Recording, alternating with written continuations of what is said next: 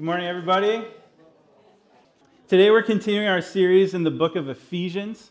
And you guys have been going through uh, the book of Ephesians and talking about um, building the church and bringing the kingdom. And Ephesians really is about the, the, the church and how the, the, the church uh, builds the doorway for the kingdom of God. And so we're going to continue that. Um, you guys might know a little bit about the book of Ephesians, but uh, it's, it's essentially a letter that Paul wrote in prison to a church in Ephesus, which is this port city in Turkey. Um, there are ruins there. Uh, if you wanted to go visit today, you could. If you're looking for a way to spend thousands and thousands of dollars, you could do that and book a trip. Um, but we're going to be in Ephesians 3 today. And um, Paul talks in Ephesians 3 about how there's one gospel for all people that there's one gospel, one way, one truth for all people. And um, that it is all encompassing, all including, that um, the gospel uh, touches uh, every culture, every background, every point of life, no matter what you've done in your past, uh, no, matter, no matter what, um, you know, what you're, you're wrestling with, the gospel applies to you. And the gospel um, is all inclusive, it's open to everyone. Um, years ago, I, I, spent the summer on a, on a mission trip in London. And uh, during my time there, I met a, uh, a guy from Iran. We were working on the, the street, and I met this guy from Iran. He's in his 20s. And um, this guy told me this story about um, him finding out about the gospel. And basically, uh, in his country, he uh, went to a movie theater. And that movie, in the movie theater, they were playing uh, Passion of the Christ, which is like 15 years old now, which is kind of crazy. Um, but they were playing Passion of the Christ. And if you've seen the movie Passion of the Christ, it really only like portrays 24 hours of Jesus' death and a little bit of his, uh, of his resurrection. It doesn't really give a whole lot of story there. It's just it's just the, the crucifixion and the resurrection. And so he watched this, but as he watched it, God grabbed a hold of his heart. And he just he started crying. And um, he, he tears started streaming down his face, and he realized that that this was true. He realized that in some way that this, this story was true. And, and by the end of the movie, he, he gave his life to Christ. By the end of that time, he gave his life to Christ. Now, you got to understand this guy came from a, um, a Muslim background. Um, he's in Iran, and, and, uh, and so coming to Christ means that he uh, could potentially be ostracized from his family. Um, he, could, he could be ostracized from his community. Um, he could even have a target on his back, be, uh, be a target to be, uh, to be killed. It was a big deal. When he surrendered his life to Christ, he gave up um, a lot. He abandoned the comfort and stability in his life to follow this God who he hardly knew. And so I was humbled as this guy. I sat with this guy, and he was asking me questions about Jesus. Why did Jesus die? And I was just floored as this um, kid who had grown up in a pretty safe environment in America. And I remember when I came to, to faith, it was, it was there was celebration there, and it was a safe thing. It would it didn't cost as much as this as this guy. And so my thought was, who am I uh, to uh, to share this with this guy? But yet God set up that situation. There's something powerful about others being included in the family of God. You know, this world is, is full of people who we think are unlikely candidates to be reached by the gospel. But God, again and again, shows his power by including people who are far from him into his family. And their lives are forever changed. Like in this moment where I'm talking to this guy, I have a bigger sense of how powerful this gospel is, that it, it cuts across all barriers, that there's truth in the gospel that applies to all people from all backgrounds. There's so much power in this gospel. What we find that Paul addresses here in Ephesians is that there is this all powerful gospel. But one of the issues that we see is that there's a church that's divided. Um, we see that, that, that the church that, that shares this gospel, that there's division, um, that there's apathy, that the power that we, we see, and this applies to today, we, we don't see in our churches. Um, in Ephesians 2.22, he says, Paul says this, it says, in him, Christ, you two are being built together to become a dwelling in which God lives by his Spirit. I mean, I don't see this happening all over the place. There's a lot of division uh, in our churches today. We have this all inclusive, life changing gospel that binds us together. Um, but, but for many people, they struggle to find a place to connect, to fit. They don't, they don't feel absorbed into community. And I, have met a lot of people who've bounced from place to place but haven't found a place where they, they, they, they feel absorbed or welcomed. Uh, before I signed on with, with CTK, um, I was looking all over the Northwest for, for an opportunity. I felt called to pastor, and so I just been talking with a lot of different people. And I talked to one district pastor who um, it was interesting. He was a little discouraged about what he was seeing in his, in his churches. He, he said there was a lot of, um, a lot of dysfunction. And, and I remember I, I called him about one opportunity I saw, and he said, Oh, oh man, uh, I don't want to send you there. Like they're, they're fighting over all the, the littlest stuff. There's families that have known each other for years that can't get along. Like the, the meetings they're having, there's, there's just visible anger. And I was thinking, thanks for the honesty. I'll, uh, I, am not interested. Um, but, you know, if you really think about that, that's a, that's a difficult, um, that's a sad situation.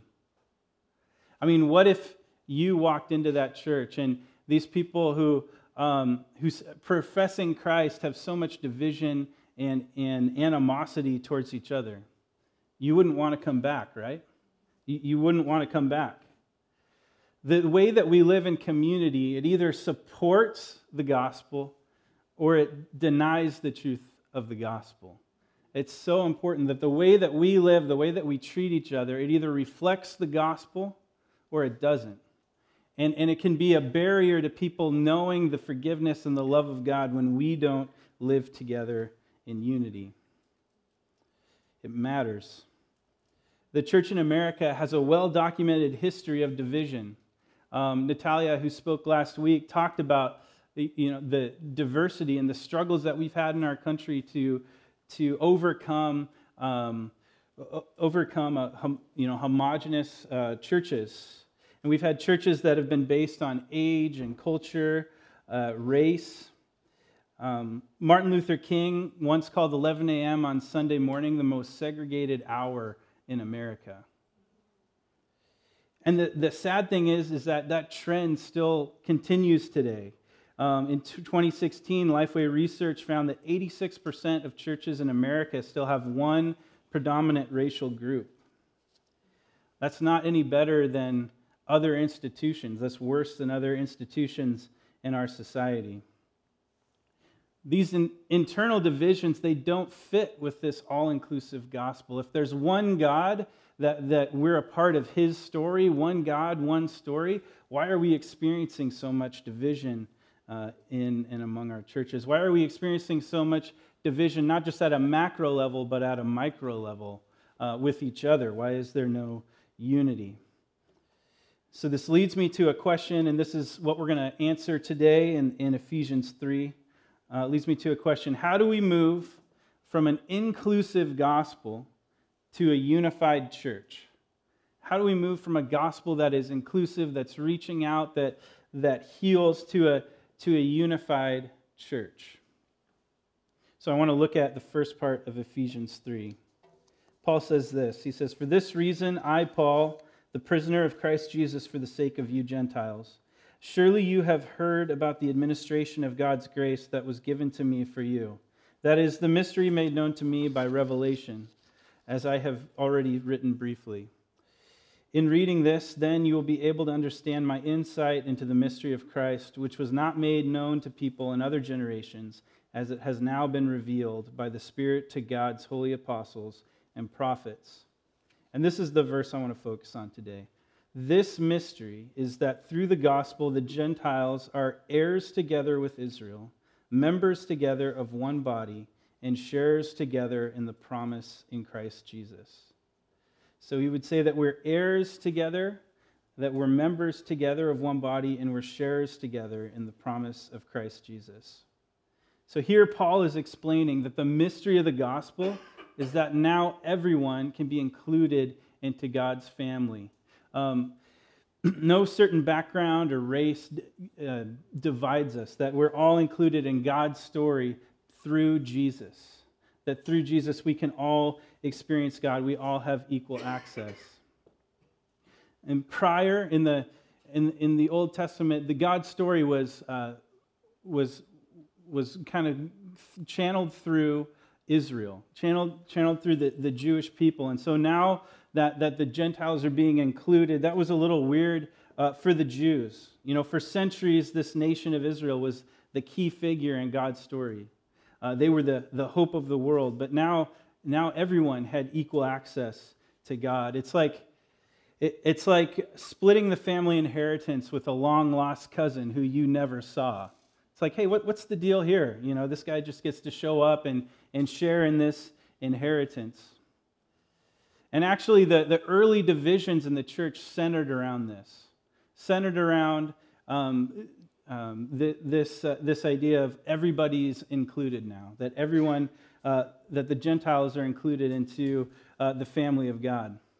And what happened for, for Jewish Christians back then is, is what they wanted to do was a both and, that they wanted uh, people not just to accept the gospel, but also to become Jewish in culture that they wanted those people to carry on the same traditions and customs. And the, the boiling point uh, was when they wanted uh, Gentile men to become circumcised. And they put the hands up at that point. Okay, guys, we got to talk about this because that's, that's a little much. Um, yeah, I would, I would draw the line there for sure. Um, but that's uh, w- what happened in these early days is that they failed to see that the gospel goes beyond culture that it, it shapes our story and it goes, it transcends our cultures and traditions. And so we're all on this equal access, equal, uh, have equal identity in, in Christ.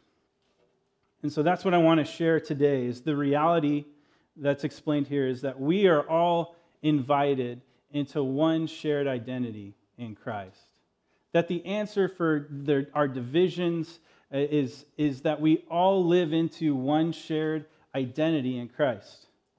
Um, Paul spells that out here. He says, The mystery is that through the gospel, the Gentiles are heirs together with Israel, members together of one body, and shares together in the promise of Jesus.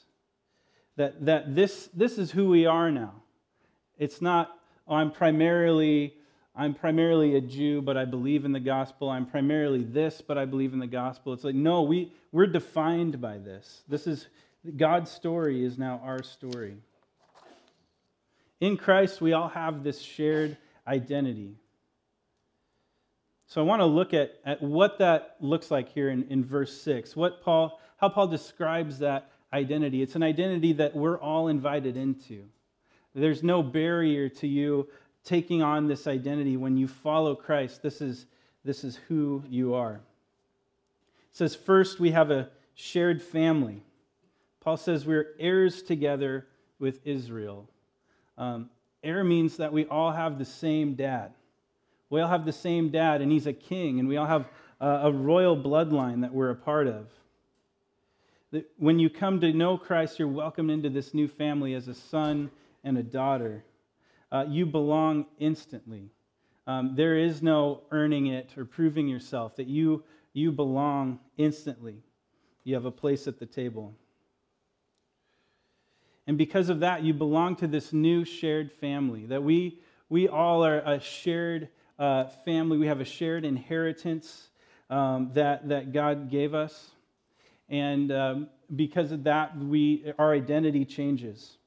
And for some of us, one of the the hard truths of Scripture is, is moving our allegiance to that new family. That this is who Christ has made you, and to, to move your allegiance from, um, from our own physical family to a new spiritual family.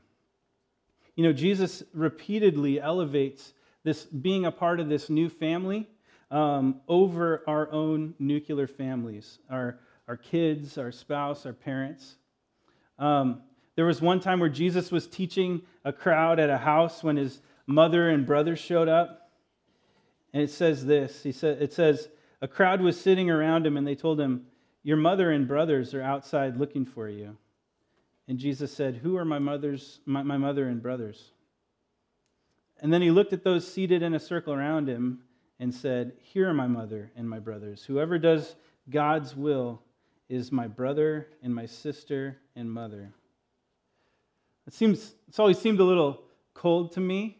Um, but what, what Jesus is saying here is that, is that our identity is wrapped up into this family of God that's serving, that's serving God here on earth, that's, that's loving God here on earth.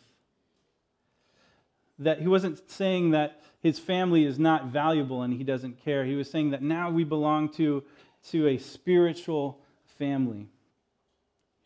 And that what unites us is focusing on our identity as God's son or daughter through faith and obedience. You know, part of the, the breakdown of moving from an inclusive gospel to a unified church is when we isolate into our own nuclear families. When, our, when, when we care um, so much about our, our nuclear families that, that that becomes the story and the, the, the gospel, our relationship with Christ becomes an add on or something to support that. And what, what Jesus is saying is that your primary allegiance has to be to me. Your primary allegiance has to be to me. And so he touches these core issues, uh, these core uh, relationships that we have. And he said, at the end of the day, what matters is, is your relationship with me.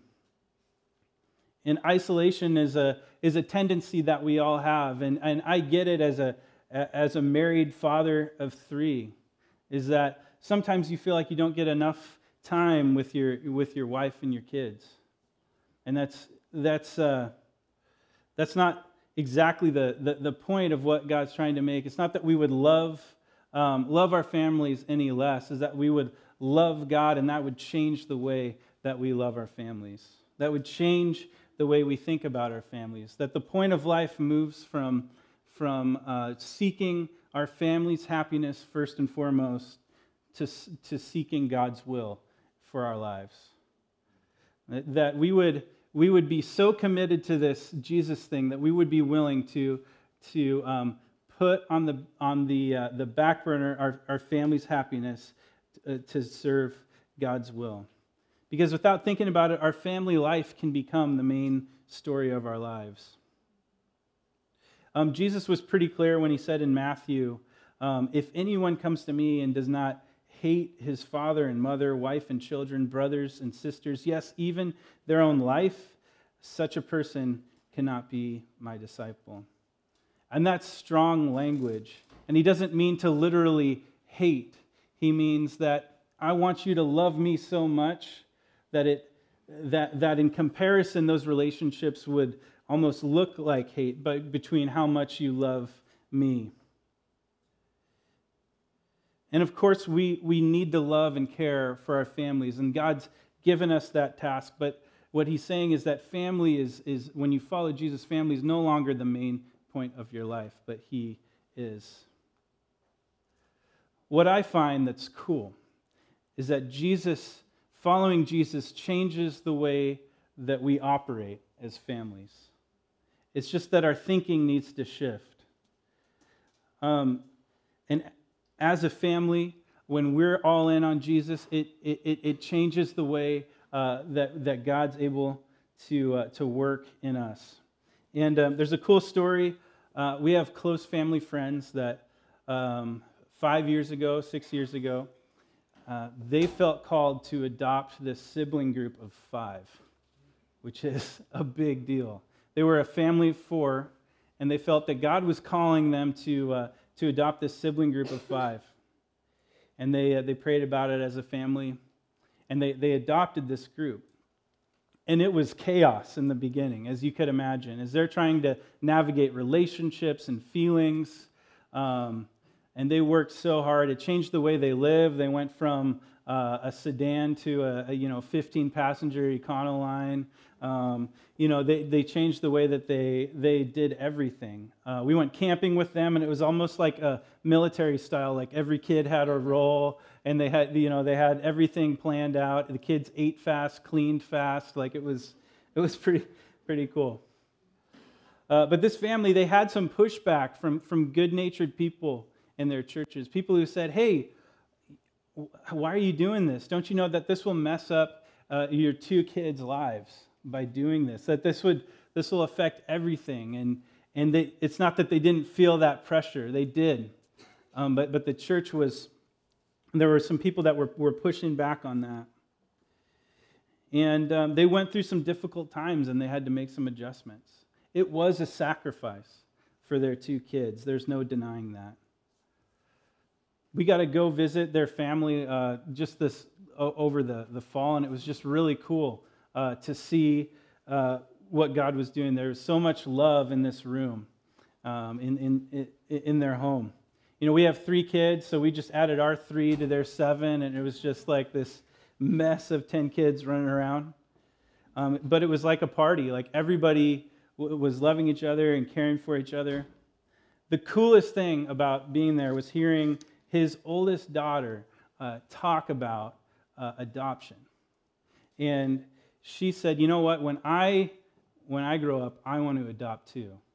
In fact, I don't even know if I want to have my own kids. Like, I, I, she saw just how, how their, their uh, move to adopt had changed the lives of all of these kids.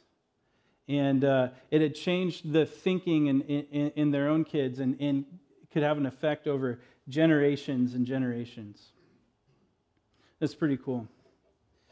Um, so it's not that it's not that um, our allegiance to um, our fam- um, allegiance to God's will uh, means that we our family's not happy. It means that our family will be happy and free when we submit to God's will.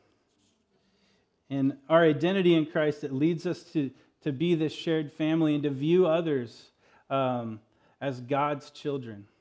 That not just, not just our family is special, that, but that other people are special. Like it creates compassion and love in us. So that's, that's one thing is that when we, uh, when, when we uh, come to know Christ, we're invited into this shared family. Um, but we don't just have a shared family, uh, we also have a shared purpose. Paul says that we are members of one body, the body of Christ. You know, in a body, each part serves the whole. Each part serves the whole. That they all we all work together like seamlessly. Like I don't think Eric knew he had an Achilles tendon until he didn't have an Achilles tendon. Um, like we, we're all supposed to work together seamlessly. We're useless on our own, but we're meant to be grafted in to this one body. It's the body of Christ. But we're supposed to fulfill the mission of Christ as the body of Christ. And in, in the body, that means no one is expendable. There are no parts that are expendable. Every part has value. We can't be healthy without all of the parts working properly together. Um, Paul explains this in Romans 12. He says this He says, For by the grace given, given me, I say to every one of you, do not think of yourself more highly than you ought, but rather think of yourself with sober judgment in accordance with the faith God has distributed to each of you. For just as each of us has one body with many members, and these members do not ha- all have the same function, so in Christ we, though many, form one body, and each member belongs to all the others. So, what's cool is we're supposed to be this interdependent community. Uh, we're supposed to, to all have a role and a, and a place at the table. We're supposed to, to, to work together in unity. And when we work together, it's a beautiful thing. We can accomplish so much more uh, for God together than we can apart on our own. But um, what's cool about this is that this type of unity is profound in every culture. Every culture, this type of unity is, is profound. This working together, this interdependence, this, this submission to each other, this serving. I think key to it is this. He, he warn, Paul warns us not to think of ourselves more highly than we ought.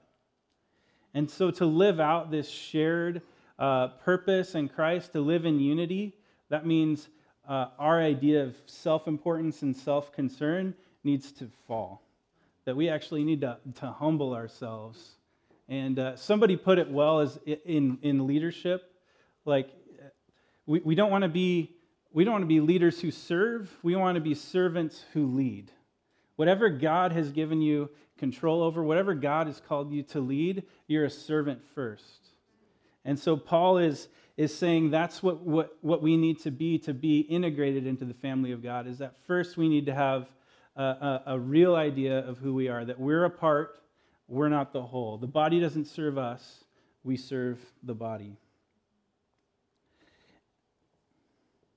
I think this is what makes this difficult is that we live in a culture that really likes control. We, we really like control. We like control over our own life. Uh, we like control over our career, uh, our finances, our family. We, like, we want control over our future. Uh, we have insurance for everything, every possible little thing. I mean, if you travel, like the insurance you can buy is like ridiculous. Um, you can buy insurance for everything. Um, but when, we, we, when we're a part of the body of Christ, uh, we surrender control. Um, we have this God given role to play. So we surrender um, our plans or, or our kingdom to serve a greater kingdom. Um, this was pretty, uh, pretty cool illustration, came from this group of people um, called the Jesuits. Um, the Jesuits were a group of people that came out of the Catholic Church way back in the 1500s. And they started possibly one of the most successful organizations of all time. Um, over hundreds of years, uh, they, they started uh, tons of uh, Jesuit missions, uh, schools, hospitals. They did tons of research. They advanced medicine. Um, and, and they did this in 112 different countries. That's a, that's a pretty big deal. And they, they shared the gospel uh, wherever they went. But they had this motto that, that tied everything together for them. Um, t- their motto was this they said, Hold life with an open hand. We need to hold life, we need to hold our plans, we need to hold everything we have with an open hand so that God can use it.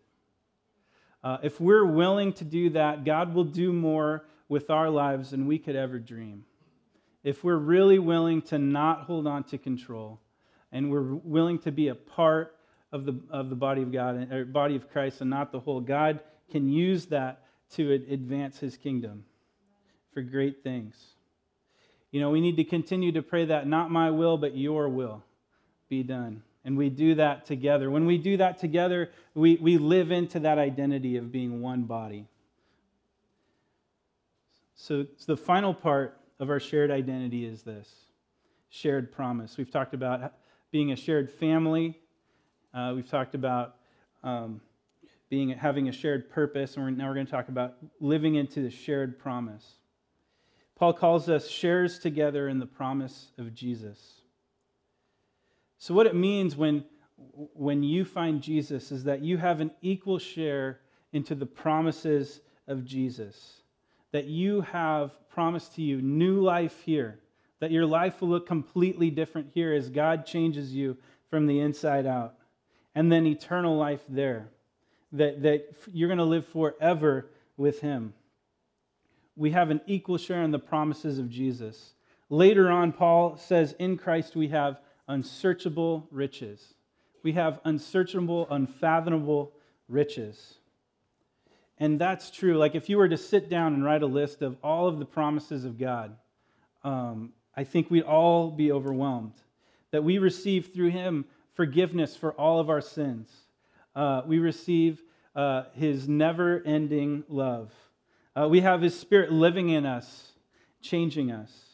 Uh, we have uh, all the provision that we need. We have a God that cares, and we have eternal life. Those are just a start of the unsearchable riches that we have in Christ.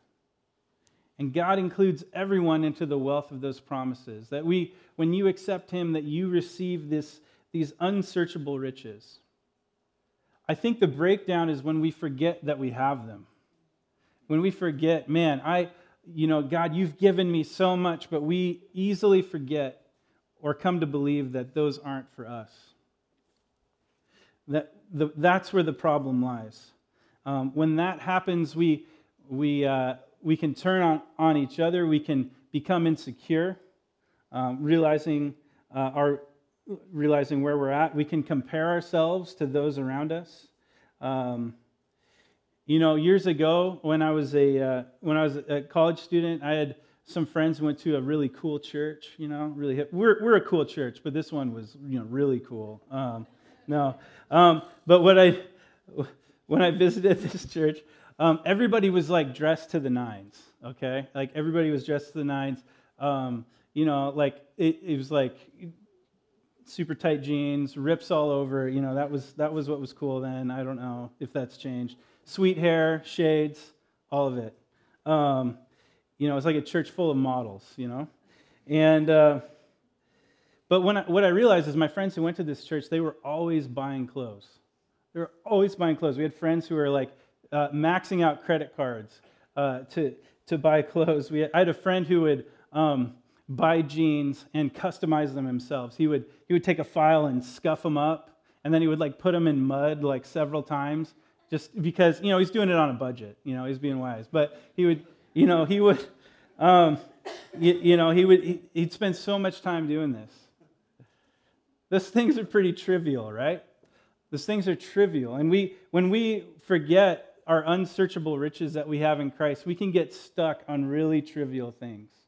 Uh, we can be unwise in what we pursue. We can, we can cave to com, um, consumerism in comparing each other.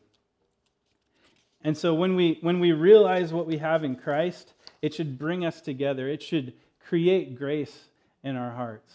When you realize that the same stuff that you've been given has been given to this other person, you can just be grateful.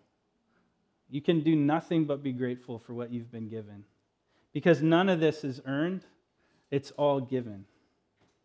And when we realize that, that's when we can be inclusive. That's when we can lay aside our preferences or consumerism and come together and connect with God.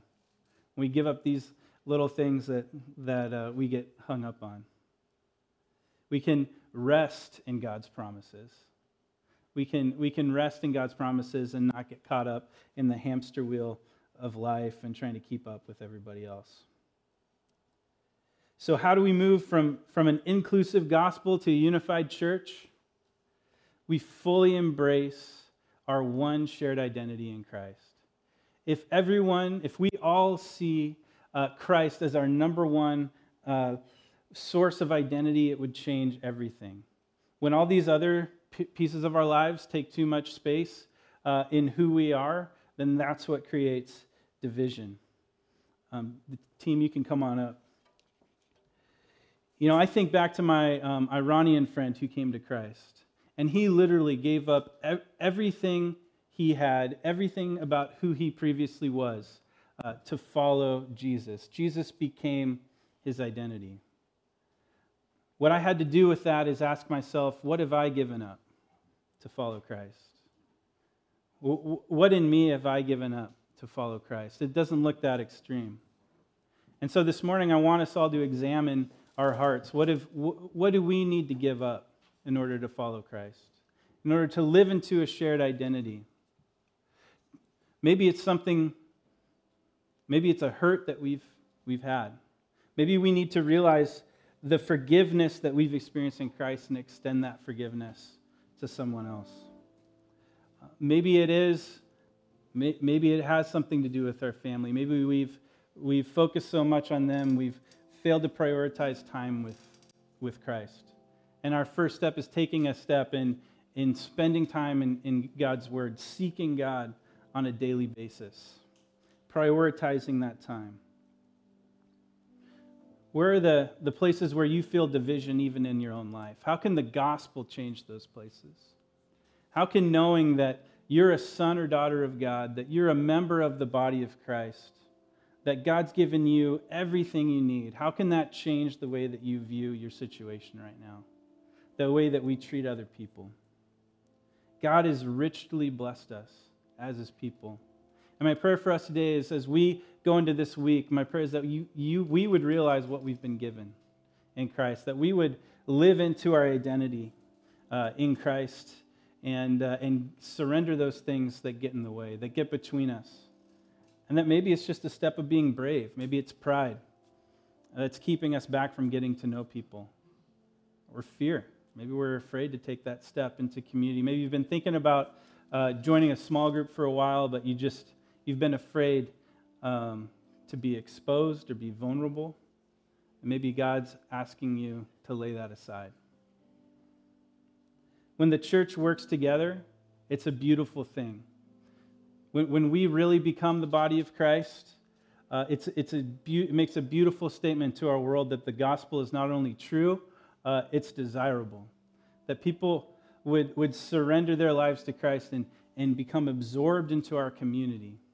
Um, that's, the, that's the goal. That's the inclusive uh, gospel um, that changes the church. And my prayer is that, that for us, that that would be our experience. Let's pray. God, I'm, I'm thankful for you. I'm thankful that, that you change everything, God, that in Jesus we have everything that we need, that we, you change us from, from the inside out, that you, there's no one, God, in no, in, in no situation or circumstance that you can't touch. God, that you can't change. And Lord, I pray that, that uh, we would be a people that would share that story, God. A story of, of your love, acceptance, and forgiveness, God uh, a, a uh, people that would share a story of, of unity and, and live this out together, God. So I pray if there are things in our lives, God, that, that are keeping us from experiencing this identity in you, God, if we've forgotten that we're a son or daughter of you, if we haven't realized what, what that even looks like, God, would you speak to us this morning? God, would you speak to us where you're at? God, and you tell us, Father, remind us that we're a son we're, you're a daughter. Um, God, remind us of, of your love that would transform us, God. Lord, help us to prioritize our relationship with you, God. Lord, we pray all these things in your name. Amen.